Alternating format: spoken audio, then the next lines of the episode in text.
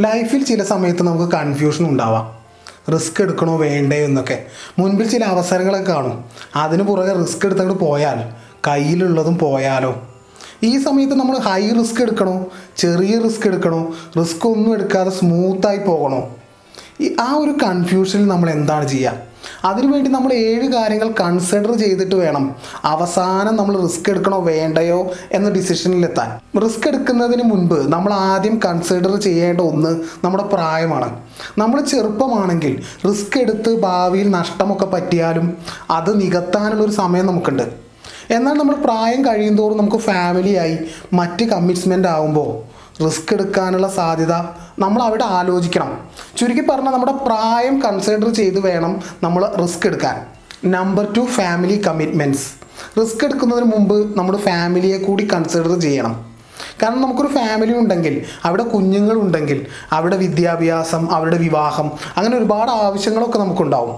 ഈ ഒരു അവസ്ഥയിൽ നമ്മൾ റിസ്ക് എടുക്കാൻ നിന്നാൽ അത് ഭാവിയിൽ നമ്മൾ വിചാരിച്ച പോലെയല്ല നഷ്ടം സംഭവിച്ചാൽ അത് ഏറ്റവും കൂടുതൽ ബാധിക്കുന്നത് നമ്മുടെ ഫാമിലിയാണ് number three income and asset എനിക്ക് എത്ര വരുമാനമുണ്ടെന്ന് എനിക്കറിയാം.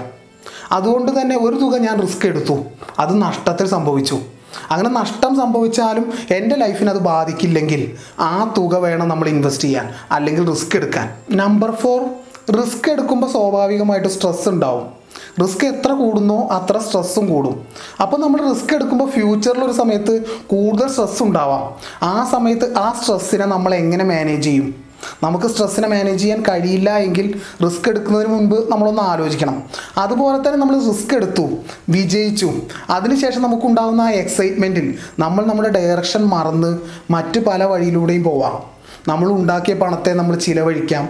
അങ്ങനെ ആ എക്സൈറ്റ്മെന്റിനെയും നമ്മൾ ബാലൻസ് ചെയ്യണം. ചുരുക്കത്തിൽ ഫ്യൂച്ചറിൽ ഞാൻ റിസ്ക് എടുക്കുമ്പോൾ അപ്പോഴുണ്ടാകുന്ന സ്ട്രെസ്സിനെയും എക്സൈറ്റ്മെന്റിനെയും എനിക്ക് ബാലൻസ് ചെയ്യാൻ കഴിയുമോ എന്ന് കൺസിഡർ ചെയ്തതിന് ശേഷം മാത്രം റിസ്ക് എടുക്കാം. അതും അല്ലെങ്കിൽ ഭാവിയിൽ ഉണ്ടാകാൻ പോകുന്ന ആ സ്ട്രെസ്സിനെ എങ്ങനെ നേരിടാം എന്നൊക്കെ മറ്റു വഴികളും നമ്മൾ തേടാം. നമ്പർ ഫൈവ് ടൈമിംഗ് ഞാൻ റിസ്ക് എടുക്കുമ്പോൾ അതിന്റെ റിസൾട്ട് കിട്ടാൻ വേണ്ടിയിട്ടുള്ള ആ പ്രോസസ്സിന് കുറച്ച് ടൈമൊക്കെ എടുക്കും. അപ്പോൾ എനിക്ക് എത്ര ടൈം ഉണ്ട് എന്റെ കയ്യിൽ എന്ന് കൺസിഡർ ചെയ്യണം. അതിനുശേഷം മാത്രമേ നമ്മൾ റിസ്ക് എടുക്കാവൂ. നമ്പർ സിക്സ് നമ്മൾ റിസ്ക് എടുക്കേണ്ട മേഖലയെക്കുറിച്ച് മാക്സിമം ഇൻഫർമേഷനുകൾ നമ്മൾ കളക്ട് ചെയ്തിരിക്കണം. നമ്മൾ റിസ്ക് എടുക്കേണ്ട ആ മേഖലയെക്കുറിച്ച് വലിയ ഐഡിയ ഒന്നും ഇല്ലെങ്കിൽ അതാണ് നമ്മൾ ചെയ്യുന്ന ഏറ്റവും വലിയ തെറ്റ്. നമുക്ക് വലിയ വിവരങ്ങളൊന്നും കിട്ടാത്ത മേഖലയിലാണ് നമ്മൾ റിസ്ക് എടുക്കുന്നത്. അല്ലെങ്കിൽ ഇൻവെസ്റ്റ്മെന്റ് ആണെങ്കിൽ അങ്ങനെ. അങ്ങനെ ചെയ്യുന്നതെങ്കിൽ അവസാനം അത് പരാജയത്തിലായിരിക്കും പോയി എത്തുക. റിസ്ക് എടുക്കുന്നതിന് മുമ്പ് ആ മേഖലയെക്കുറിച്ച് എനിക്ക് അത്യാവശ്യം നോളേജ് ഉണ്ടോ എന്ന് പരിശോധിക്കണം. ഇല്ലെങ്കിൽ അത് ഉണ്ടാകുന്നത് വരെ വെയിറ്റ് ചെയ്യാം.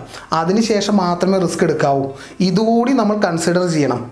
നമ്പർ സെവൻ ആറ്റിറ്റ്യൂഡ് നമ്മൾ റിസ്ക് എടുക്കുമ്പോൾ ചിലപ്പോൾ പരാജയപ്പെടാം. ചിലപ്പോൾ വിചാരിച്ച പോലെ ഒന്നും നടന്നുകൊള്ളണമെന്നൊന്നുമില്ല.